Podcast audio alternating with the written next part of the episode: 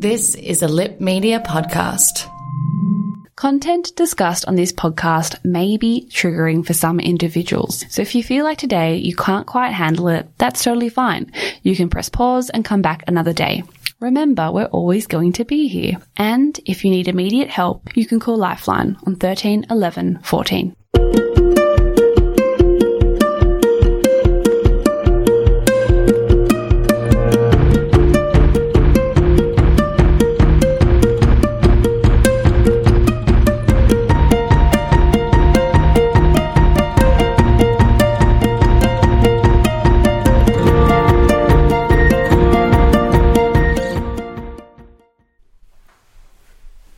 Everybody, and welcome to If You Don't Mind. I'm your host, Madeline Cherrington. We have reached nearly halfway through this second season. I think we're on the ninth episode uh, for this season, which is something like, I don't know, episode 20? I don't really know. I'm not keeping count. But um, I am just so excited that this is still going and we're still here and people are still listening. So thank you very much. Um, so today's guest, his name is Lachlan. He is really funny and witty, and I really enjoyed speaking to him because not only is he funny, he's also very compassionate. You can tell in the way that he thinks about things and approaches things that he just has this innate ability to see to see all sides of any argument. He's yeah, he's a very understanding, very self-aware person, which I think was really cool to to hear when we when we had our discussion. So in this interview, uh, Lachlan kind of talks through his experiences as a as a child, um, his parents going through a divorce, also living in a home with physical abuse, and how those experiences uh, ultimately um, led him to develop anxiety and depression, and um, how he kind of dealt with that living in a small town, uh, being a gay man, and not really having um, that family support network around him. So it's a really good episode. It's lots of layers, very, very complex uh, themes, which I think you're all going to enjoy. So relax, have a listen. Um, I will say that my microphone did something real weird this week, and for some reason, Lachlan sounds great, but I don't. I don't really know what happened. It's still very listenable, just not as good as my usual work, which has bummed me out a bit. But you know what? These things happen. I'm, you know, recording things over the computer, over a phone, it doesn't always go well, and this is an example of that. But it's still great. It's still really good to listen to. Um, just in terms of a content warning, we do discuss uh, depression, anxiety, sexual assault, physical abuse in the home, as as well as suicide. So if any of these themes are um, not something you can listen to today, that's totally fine. Come back when you're ready, and we'll give it another go. Uh, but yeah, that's all I have to say for now. Let's get started with Lachlan. I hope you enjoy it.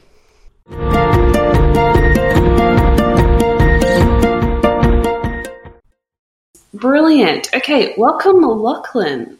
Thank you. Thank you very much for having me. Finally. Oh, of course. I'm so excited. I'm sorry it's taken me so long to get back to you. oh, look, you know what they say better late than never. Exactly, exactly. Do you prefer Lachlan or Lockie? I don't mind either way. Um, it's funny, I get excited when people call me Lockie because I went to high school with another Lachlan. Yeah. And he always got called Lockie, so I felt like, you know, I missed out. But a lot of my friends these days just call me by my last name, just like Torres, you know, which I think, you know, makes me feel like a bro, you know? Yeah. Like, they're like, Oi Torres, and I'm like, Oi what? Well, I like the I like the name Lachlan because that's my brother's name. oh, get out. There you go. I have a I, I have a very strong love for the, the name Lachlan. So if it's okay, I'm going to call you Lachlan. Go for it. All Nice. your choice. Brilliant. Okay, well, Lachlan, as I said, thank you so much for being on the show. I guess I first wanted to start off as I usually do and just ask you, you know, what you're about, what you do for a living, what you do in your spare time, that kind of thing. Well, what I'm about, um, what an interesting question that I don't know how to answer. um, well, basically, I'm a I'm a banker. Um, you know, corporate world, ripping people off, not intentionally, but you know, just it's the perception. Um, but no, I just work. I work for a bank, um, just to stand in a standard nine to five thing. In I also go to uni full time, so yeah. Um, so I've got a lot on my plate there, haven't I? Um, and I also I've started studying um, French through the Alliance Française School uh, in Sydney. So I guess you could say that's a bit of a hobby that I like to do. Um, That's so cool. So you do that as well as uni. correct? Yeah, Yep. Far out. What are you studying at uni? So I'm doing my um, Bachelor of Business with a major of Marketing Communications. Cool. Sounds so white girl, you know, like I mean, like that's, that's that's what you hear. That's what you hear. Stacey, like Stacey's doing marketing, you know, because her dad expected her to go to uni. Oh my god, that's so true. That's you've hit the nail on the head. oh, Sorry to anyone named Stacey. I'm not trying to, you know, stereotype anyone. No, no, that kind of name. Um, so you're studying full time, and you're working full time, and you're studying French on the side. That sounds like a lot of stuff. That as well, and I'm also I'm not sure if you know this, but I'm also married as well.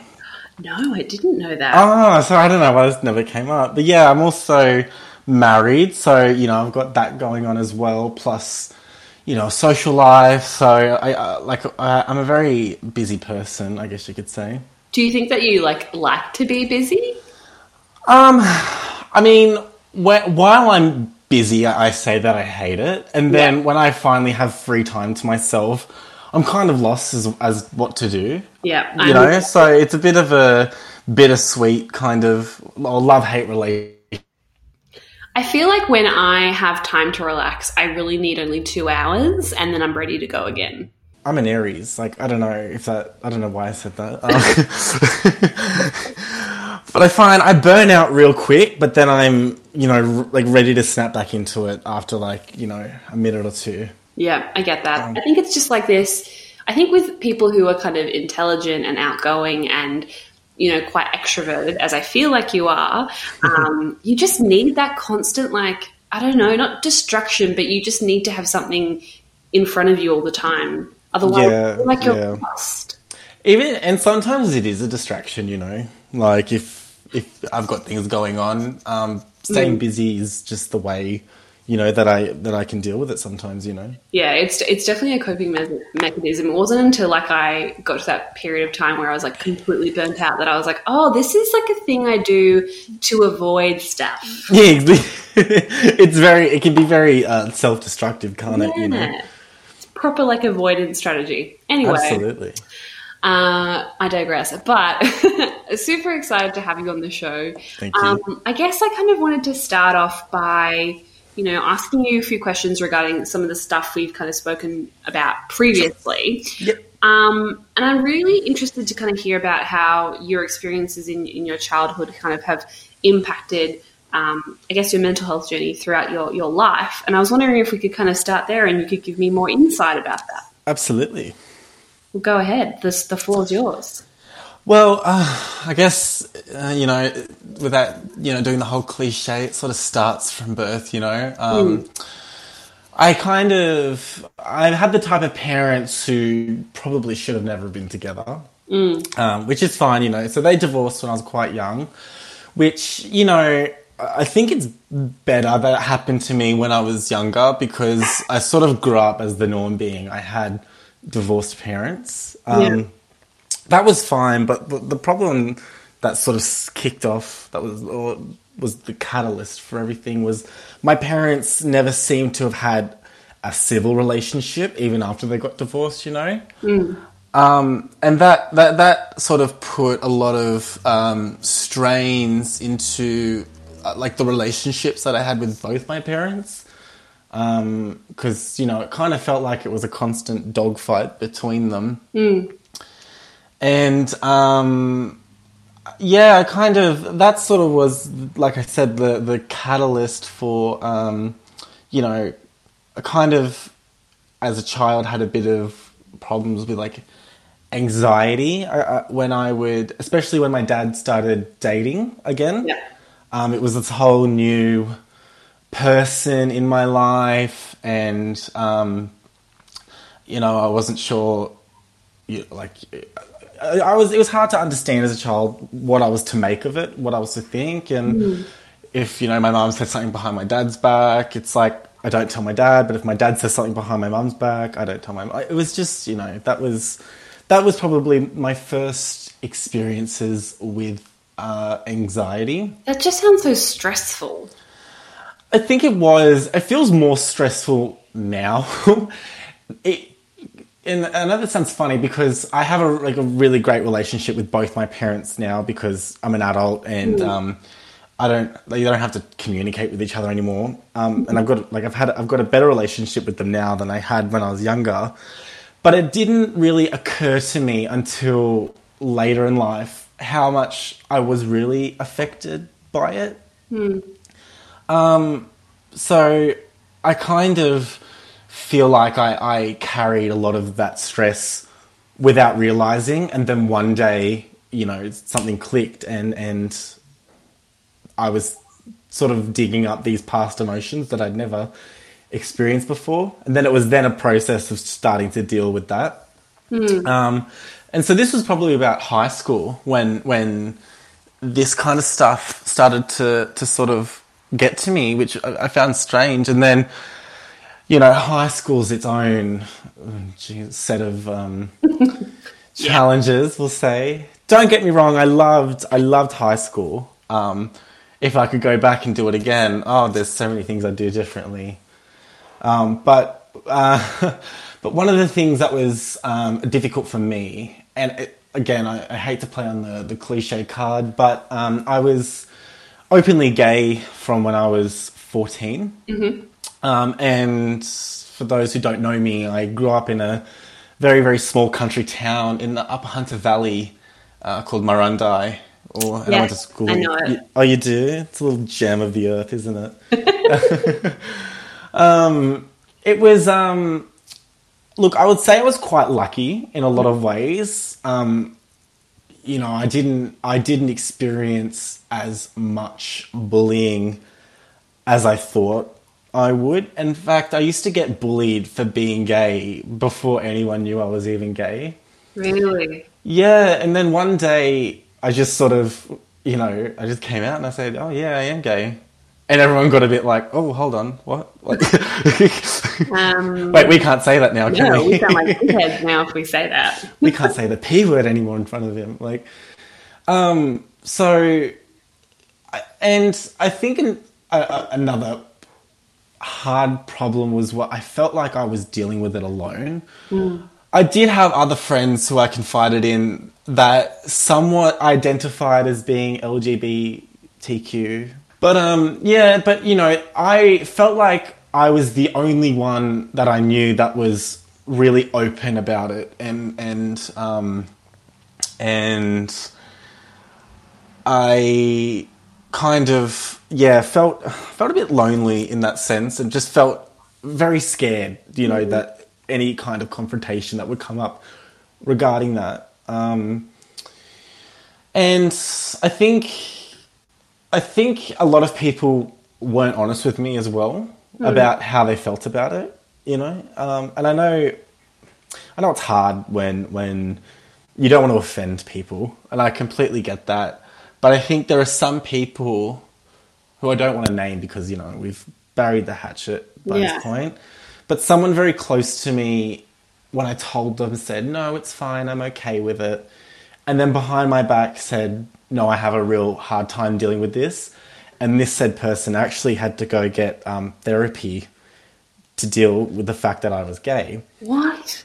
I know, I know. And honestly, it does sound like, at, at first, it sounds so shocking, right? It Yeah. sounds very shocking.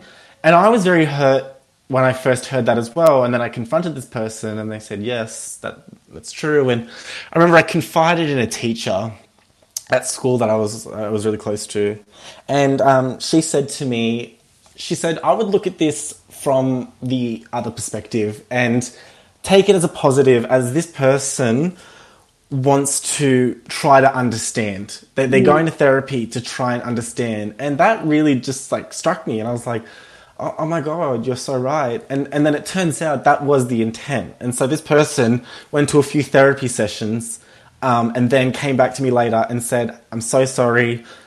It was very shocking for me in the beginning, but I'm okay with it now, and I hope you know we're still good." And it was you know water under the bridge Wow. from then on. I'm I'm a very um, I'm a very uh, compassionate person. I'm very empathetic, and I don't I don't hold grudges. Like, I mean, if you're a blatant racist or you know misogynist, like, I'm probably not going to be number one fan. Period.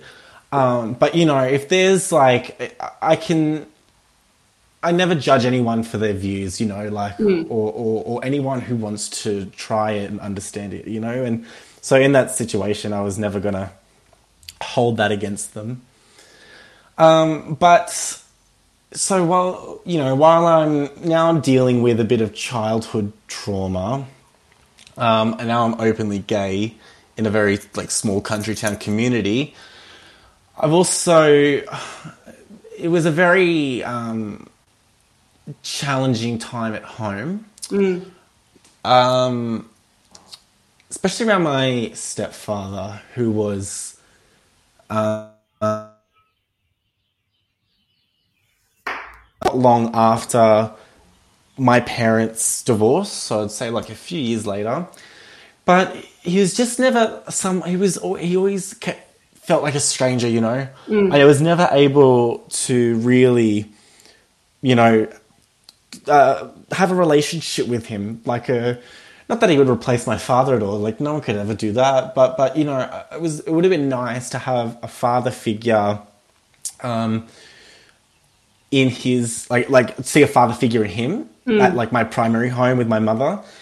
Um, but he was um, a bully, and it started off quite subtle, um, and then there was a bit of verbal abuse, and then obviously it went to uh, a bit of physical abuse. Um, and this probably started around the time I was like eleven when I was yeah. So when I was first, well, that was when I first remember being physically abused by him, and this created a lot of tension in the household because my mum, who loved me, but she also loved this man, which I understood, you know, but she couldn't accept that he did that to me, and, and- but she was caught in the middle, you know um, and she didn't know what to do, and and they really did uh, love each other then, I think. Um,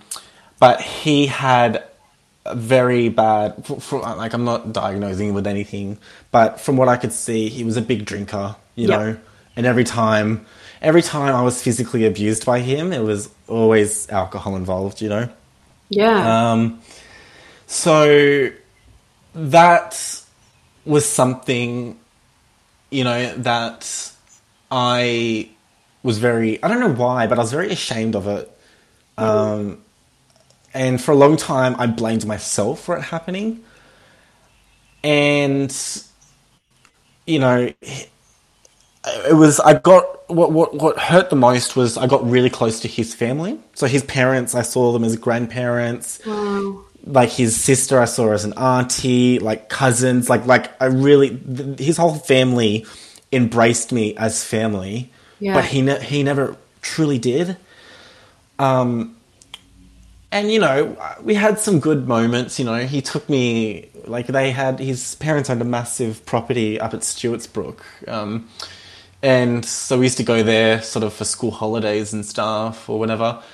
And um, you know, he taught me how to shoot a gun, which I would never have had that if like my dad wouldn't know how to shoot a gun, you know. So that was Yeah. that was something, you know, that was a cool experience that I shared with him, but it was unfortunate that it just feels like so many of the bad the bad experiences outweighed the good.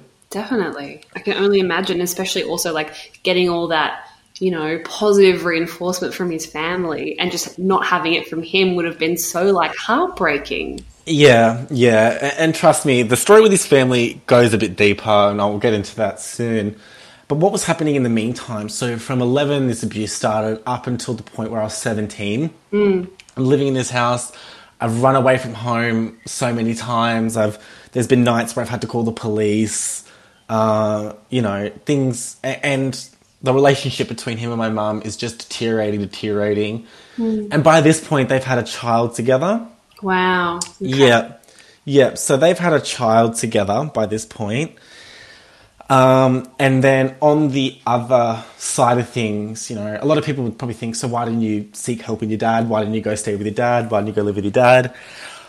It's because at this point, I for for about five years of my life, I'd lost a lot of contact with my dad. Um, He'd still make efforts to come see me every two weeks, but um, uh, I don't like to go into it too much, just because the relationship I have with my stepmother and my father now is just amazing. Like I love them so much, um, so it doesn't bother me anymore.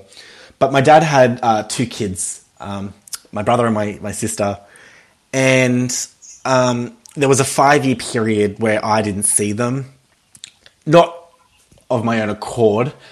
Um, just things between my mum and my dad had just gotten so bad that um, my dad felt like he had to protect his other kids Yep.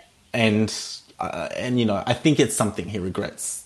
Um, he, he feels really bad, but um, it's nothing like it was. It's fine because now I, I'm really close with my little brother and sister.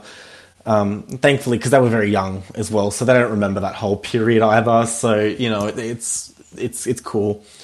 Um, but uh, but this was why I could never sort of seek solace in my dad because um, I just didn't feel like our relationship was quite at that point where I could go live with him. Yeah, and I guess you wouldn't feel like that 100% trust, right? Like it's this big Yep. thing is happening, and how do you go and talk about it with someone you don't really know that well anymore?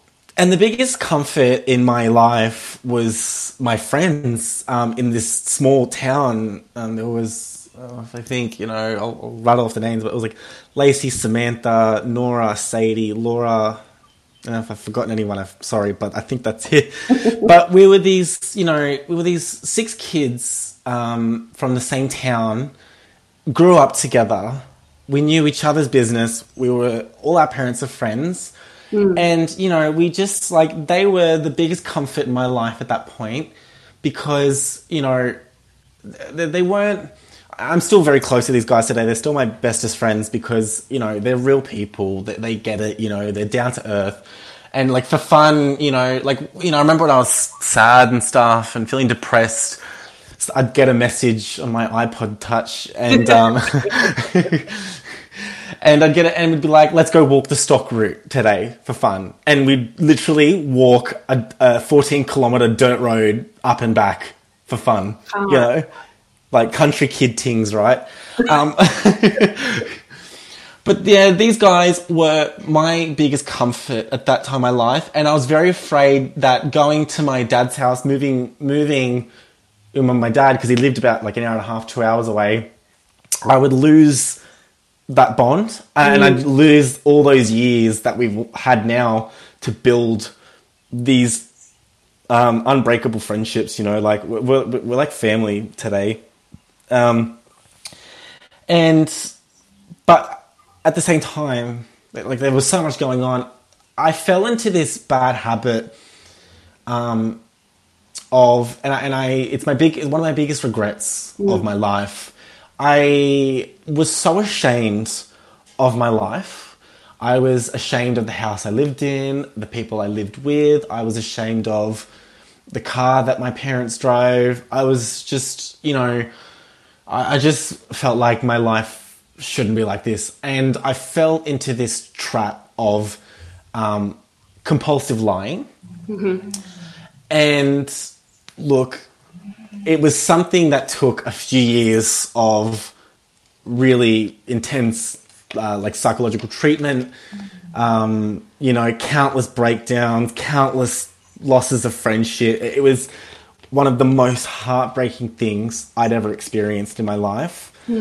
I'm so thankful that those five friends that I mentioned before, like, you know, they just they didn't know what to do, but they knew what what like they knew what was actually going on, and they just kind of said, oh, "Okay, yes, Lachlan," and and you know carried on. Um, but I think the point was that I I've come to realize.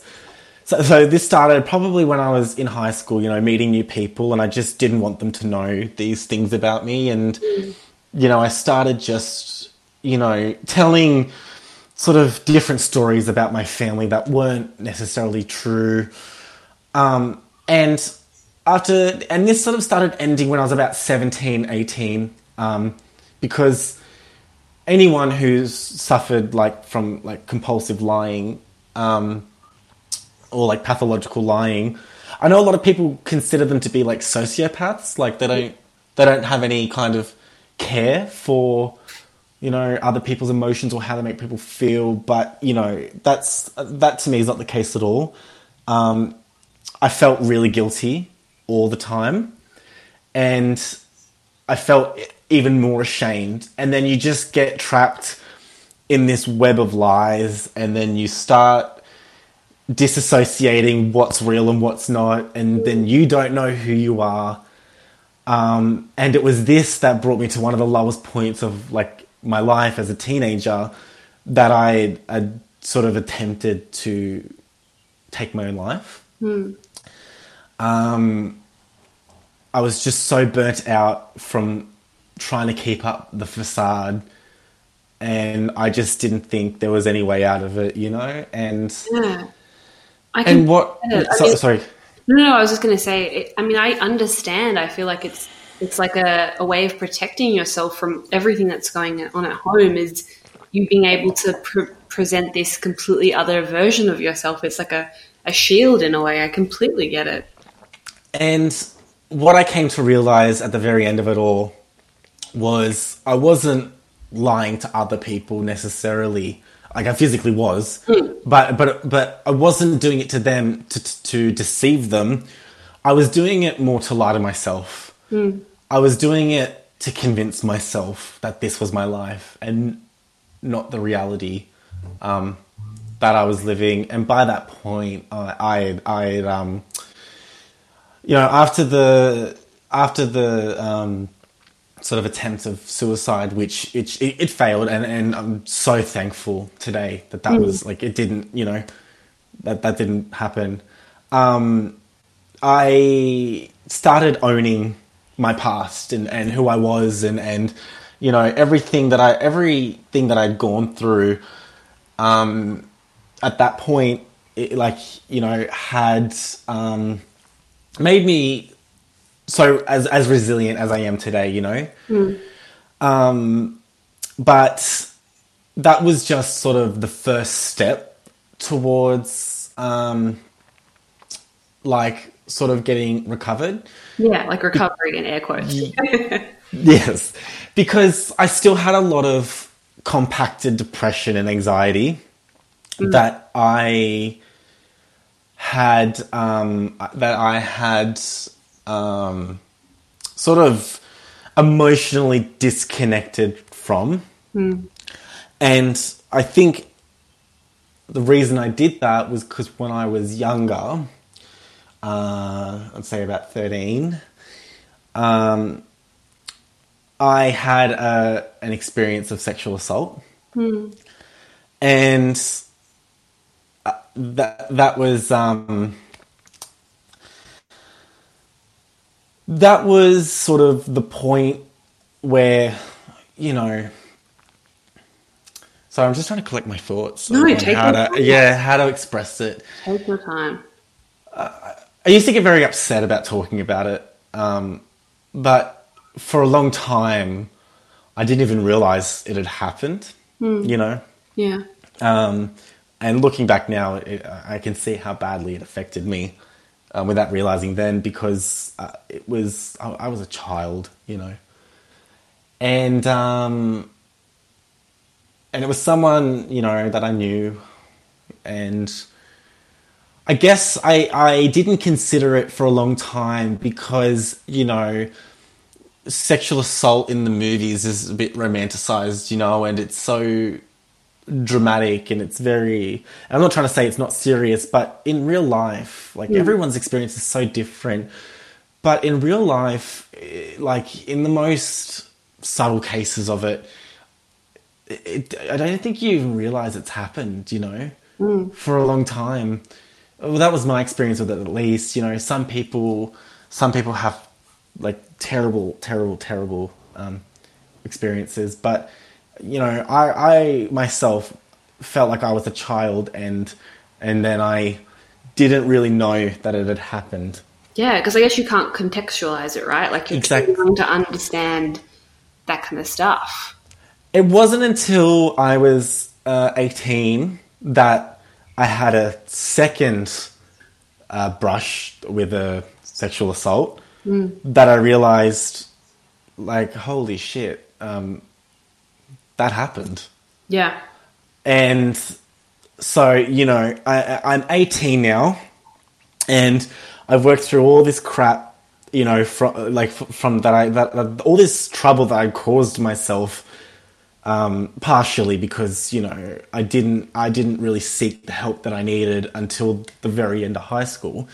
But here I am now trying to deal with you know the the depression, anxiety, and stuff that was left over from uh, when I was in high school to now this absolute bomb dropping on me.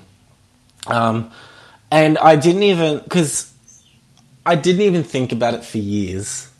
Like, for, for years. And then all of a sudden, I'm thinking about it every day, and I'm like waking up in the middle of the night sweating and crying and like, you know, having these terrible tremors.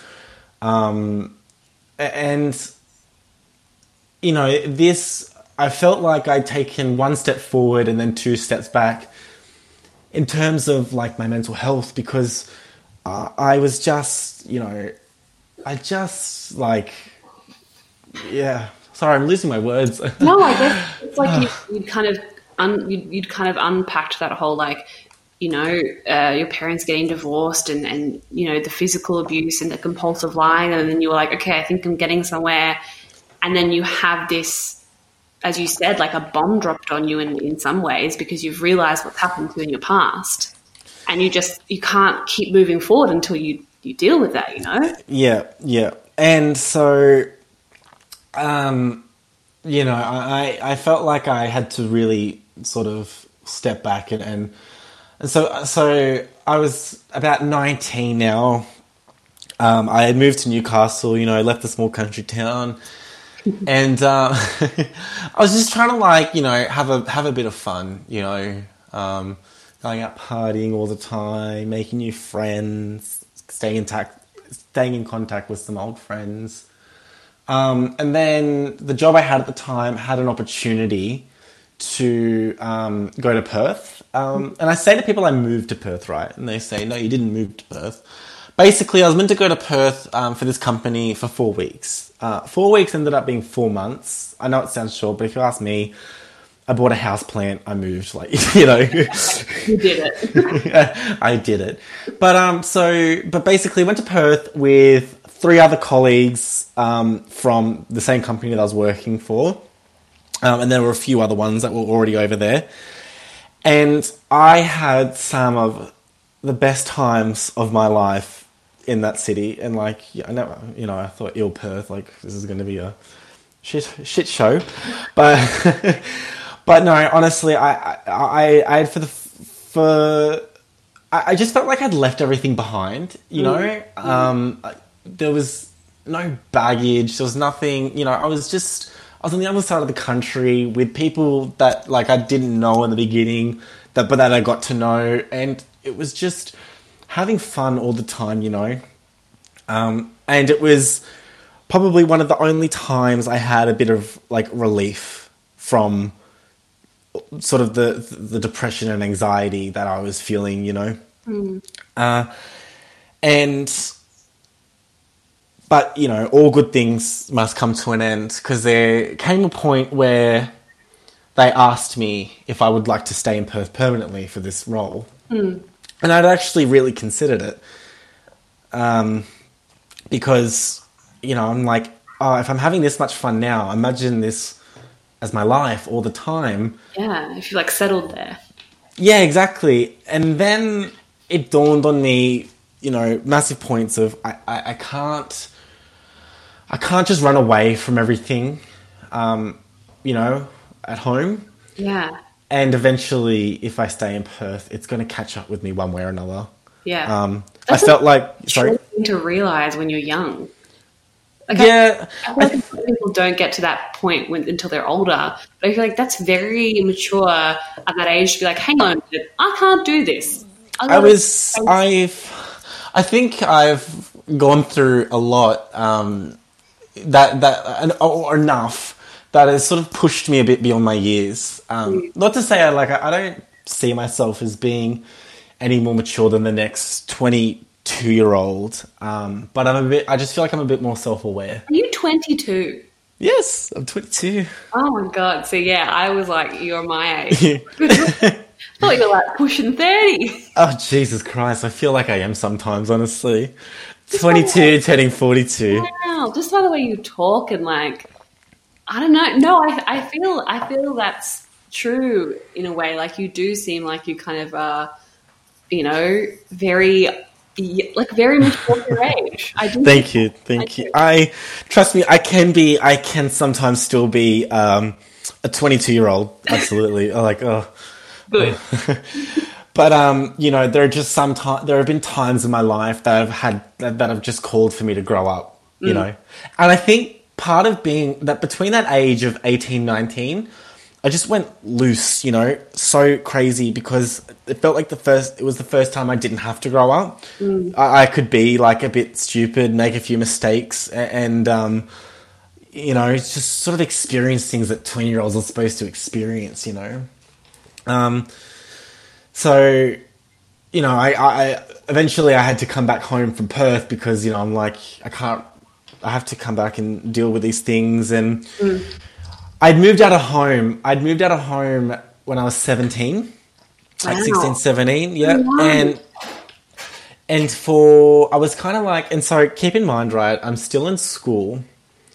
I'm so sorry to listeners if this story is like not chronological. Like It doesn't need to be. Stories. I'm like a I'm like a DC comic, you know, like like changing it up. Um, but basically, um, at the at the age of 17, I probably should have mentioned this before. Yeah, 16, 17, I, I'd moved out of home. I'd gotten a license and moved out of home. So I was 17. And um, I was it was at the point I couldn't deal with the abuse anymore from my stepfather. I just couldn't anymore. I couldn't live with my father, and I was like, anywhere is better than here. So keep in mind, I'm still going to school. Like I'm in year eleven, and um, it started off as, hey, like going to my, fr- my my friend at school. Hey, what are you doing tonight? Can I stay over? I'd be like, yeah, let's have a sleepover.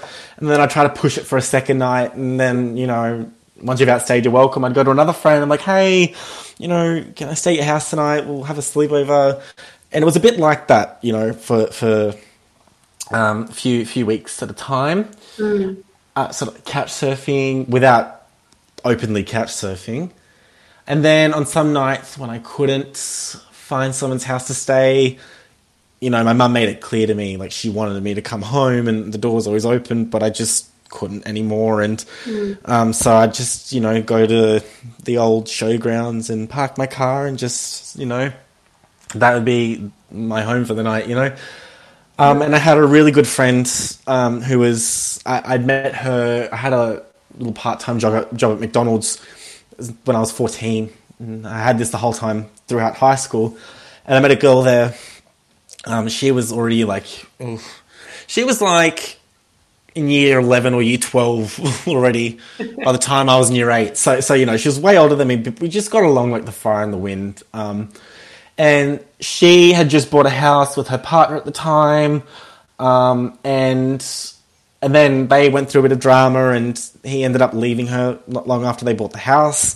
So she's like, "Yeah, I know. It was a oh, trust me, I lived through the drama of that. It was it was an experience that I, you know, that distracted me from my own shit, but it was fine, you know, because I, I really loved this girl. Uh, she she was family. Unfortunately, um, I'll get into what happened to our relationship in a minute, but she basically said, I need a roommate um, to come stay with me. And I, you know, we got along and I said, yep, fine, let's do it. And so it was me and her living together. So, you know, I'm pretty much renting my own place, you know, my own room at, at, at 17 while going to school. And then I had to pay for, um, I had to pay for my like rent, my car, and my groceries and everything. So then I started had to do. I was having to do thirty hour weeks at my job um, just to sort of make the ends meet While you were at school? while I was at school. So senior Ah. year, my senior years, thirty hour week working weeks. You know, living out of home, and oh, it was just so. I, as you can imagine, right? Start like the puzzle starting to come together of why my mental health was just like terrible. Um, I was barely sleeping. Sometimes I wouldn't eat. Uh, it was just like um, always found time to drink. You know, that was a bit of a comfort.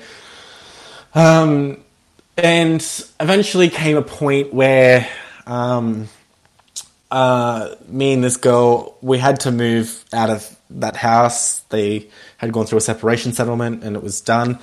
Um, and so her mother kindly offered her a room back at her house, and, and me as well. As well, Wow. Uh, yeah. And I, I'm forever thankful um, for her and her mum because they they like took me in. Like she took me in when she didn't have to, you know, and and she was definitely another mother figure in my life that was really helpful and and you know the the rent was a lot. Like she didn't make me pay rent; it was board. You know, she's like fifty bucks a week and you're set, and just your own groceries. And this really helped a lot. Um, and just as things were starting to starting to get better like a bit like you know i, I was able to work a bit less study a bit more focus more on school like it was hang out with my friends more it was coming all together nicely and i thought oh this is it i made it and then my boss rings me one day and says hey i don't have a tax file number for you and i said oh Oh, that's weird. I thought I did it when I was 14. I've been working all these years Yeah. without a tax file number. Um, crazy. So I got to get a tax file number, um, and turns out you need a passport. Um, I don't, I don't have a passport, so you know I go to get my birth certificate, um, which is fine. Give my birth certificate. Uh, Uh, keep in. Uh, sorry to. I forgot to mention. I wasn't born in Australia. Ooh, where So- were you born? I was born in Ireland. Cool. Yes, yes. Um, so I have this Irish birth certificate, and she goes, "No, we need an Australian birth certificate or an Australian passport." And I was like, "Well, I have neither." And then here comes this fucking avalanche. Sorry for my language. Oh my goodness. Here comes this avalanche of I can't prove I'm an Australian citizen. Oh my god. And not only that, I didn't even have my original birth certificate, so I couldn't even prove my European citizenship. So I was a citizen of nothing. Like that's like, and so what happened was my boss had to start taxing me forty nine point nine percent mm. of my wage, right? So like you do the math, I was making probably like two hundred bucks a week like 50% of that is like $100 and then my my rent was $50 so you know left with 50 bucks and then I've still got to put petrol in my car I've got to pay for the insurance every month I've got a phone bill I've got groceries neither of my parents are you know helping me except my mum's still paying my school fees you know um oh god it was just like oh it was hell on earth I had to I don't know if you remember do you remember Nimble Yes. like those nimble loans. I had to take one of those out. Um, and it was funny because I, I didn't know how I ha- was able to get a license without like proving my citizenship, but I but that wasn't enough to prove citizenship. yeah. And did a loan as well without citizenship? I know because they just took my license and accepted it, right? And then so it was a, it was a small loan of three hundred dollars to pay for a new citizenship. Well, I had to get my one of my relatives from overseas to send my birth certificate, the original copy. That took forever, and then I had to pay three hundred dollars for a citizenship application. Far out.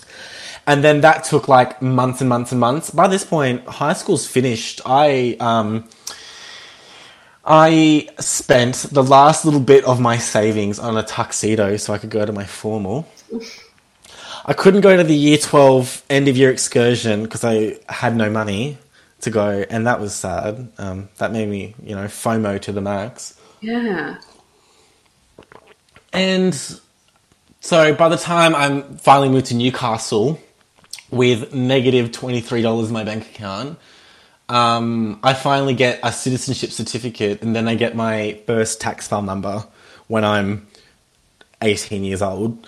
uh, so that was that. Like it just felt like every time I got over one hurdle, there was something else waiting. You know. Hmm. And I know that's a bit of an analogy for life. There's always going to be something. There's always going to be something.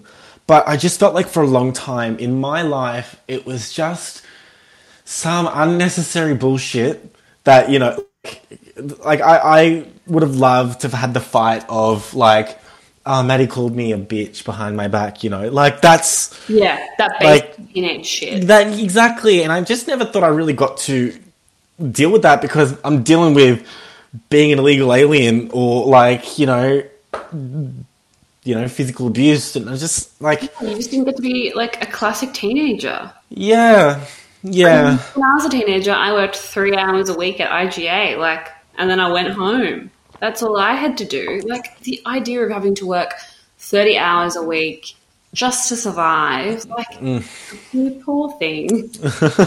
like, incredible. I mean, yeah, you're obviously a very resilient person, though. Thank you. Definitely shows. Um, Yes. I am just conscious of the time. I don't want to run out of time, so I'm going to ask you a few more questions. Go, go, go. Yes, yes.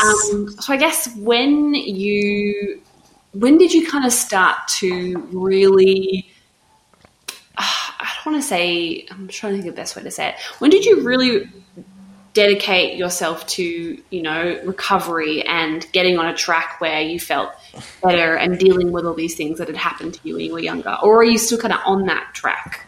I, I honestly think I'm still on that track. It definitely. So when it came to dealing with like the emotional, physical abuse of my childhood and the compulsive lying, that was all dealt with before I'd even finished school.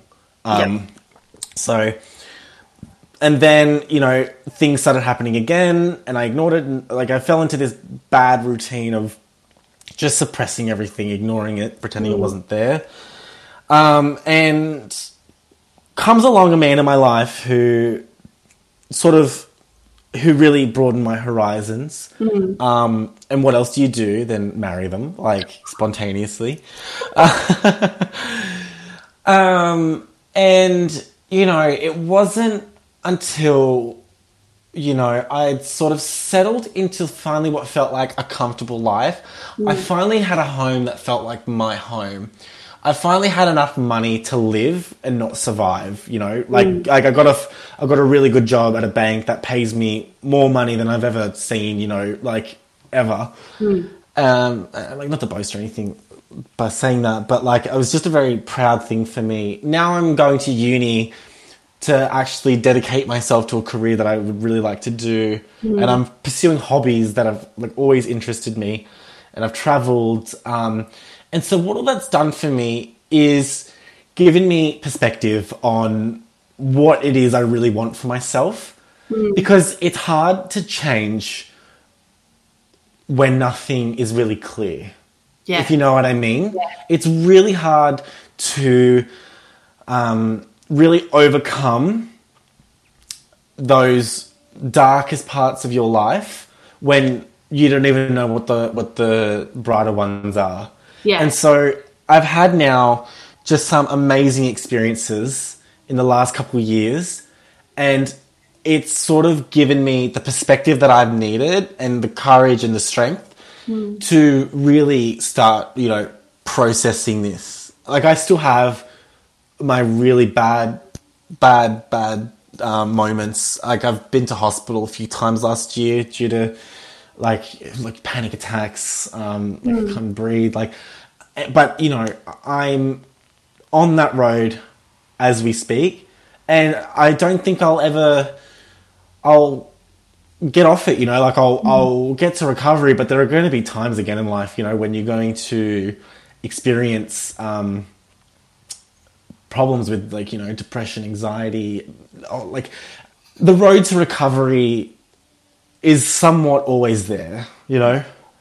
Yeah, and you can't like you can't undo the trauma from your past. Like you can't rewind it. And so I feel like you're right. It's always kind of going to be this process of mending and healing. And it. then and then keeping it up yeah Ke- It's like it's like you know maintenance. yeah There's always going to be maintenance, you know, um, and you know this whole and like with the world at the moment, you know, coronavirus, um, the Black Lives Matter movement, um, you know, the the death of uh, George Floyd.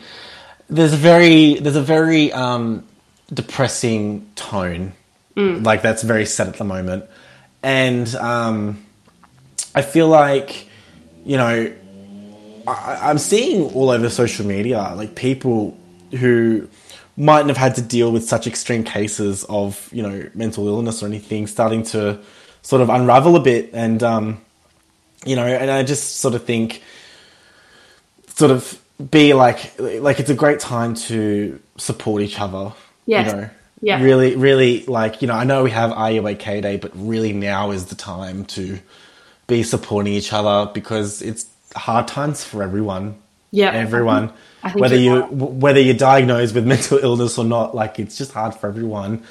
Um, and so I think I think to be your own hero you need to be um, you need to be strong enough to ask for help. Like a weak person is someone who can't admit that they need help.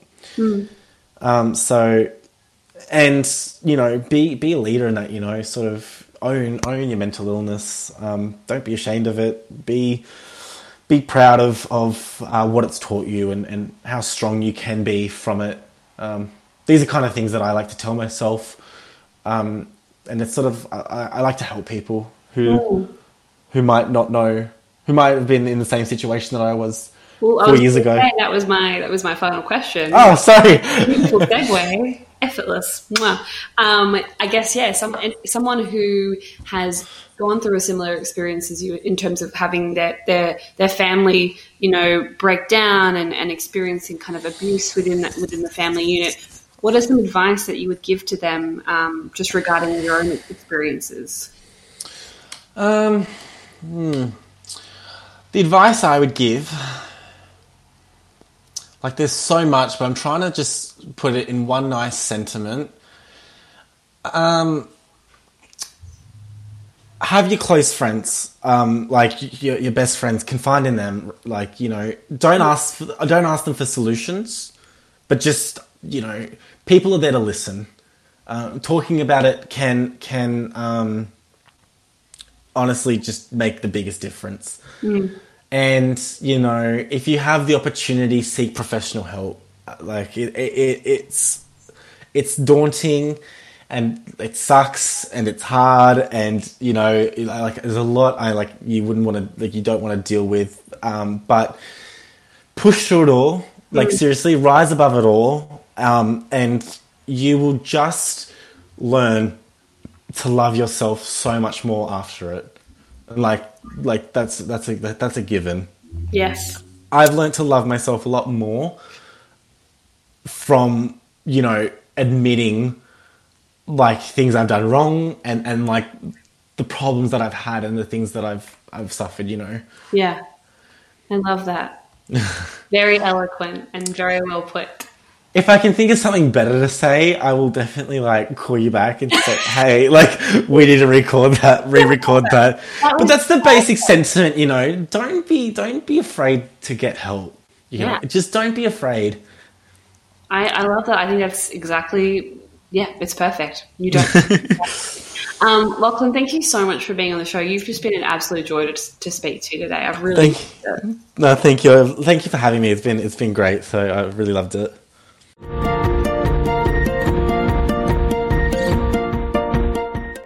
Hello, welcome back. I hope you enjoyed that one. As I said, Lachlan is very funny and engaging, and yeah, I think I think the way he thinks about life and his outlook on life is is really cool. Um, so I really enjoyed speaking to him on that episode. And again, I'm so sorry for crappy microphone. You know what? I did drop it earlier. That could be it, but at the same time, I just I don't know. I did something weird. I think it's up time for an upgrade, but please don't hold it against me. I promise I'm good at audio. I'm actually doing a diploma in audio production right now. I'm not sure if I've shared that with you bef- before, but hopefully by the end of it, I will be an amazing audio engineer slash producer. That's the goal. Um, before I go to our regular social media spiel, I, I do want to touch on what's happened um, in America with the death of George Floyd and how obviously there are a lot of protests um, happening in, in America right now, and rightly so. What's happened is absolutely atrocious, and uh, and we really need to look at uh, ourselves and how us white people uh, continue to be part of the problem, not part of the solution. How we need to sit with our guilt um, and really try and make positive change and not just posting post things on social media. Um, so what I've done, just to start off with, um, is donate. The, the, the money that I've received from Patreon this month um, to an organization uh, called Healing Foundation. Um, and they're an Indigenous organization that partners with communities to address the uh, trauma caused by actions like the forced removal of children. You can look them up on Instagram. I think their their tag, their name is Healing Our Way. I really encourage you to donate anything you can. Um, obviously, there are lots of there are lots of Indigenous organisations across Australia that would really benefit from your money. Um, we we have to admit that we're not doing enough. We have to admit that we've dropped the ball for so many years, and it's no longer okay to say, "Oh, that's a really it's not it's no longer an issue of saying, oh, that's really terrible, I can't believe that's happening. Great, awesome. But now we need to get started. We need to actually start supporting. We need to start doing something concrete. That classic um, example of actions speak louder than words is, has never been so prevalent.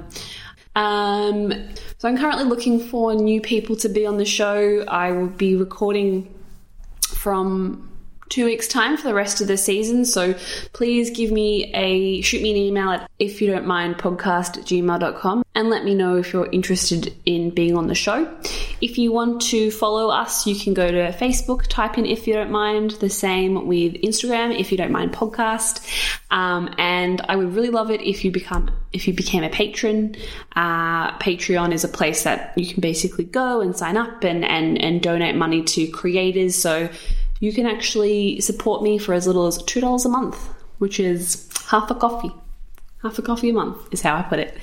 Um, I don't think there's ever been a more important time to really, really hone in on this idea of being kind to both yourself and others. In this case, more so others. Um, and again, when you take the time to listen to someone, to really listen, not just to their story, but their point of view and their way of life and what they've experienced, you can't help but have a change in how you think and how you feel. And I really encourage anyone listening to do that, to take your time and listen. Because it's very easy to say, yes, i am I'm listening, right? It's very easy to say that, but to sit down and to do it is a completely different thing. So I really, really encourage you to do that. Um, well, guys, thank you so much for tuning in once again. I'll be back in a fortnight with another episode, and I can't wait to see you then. Bye.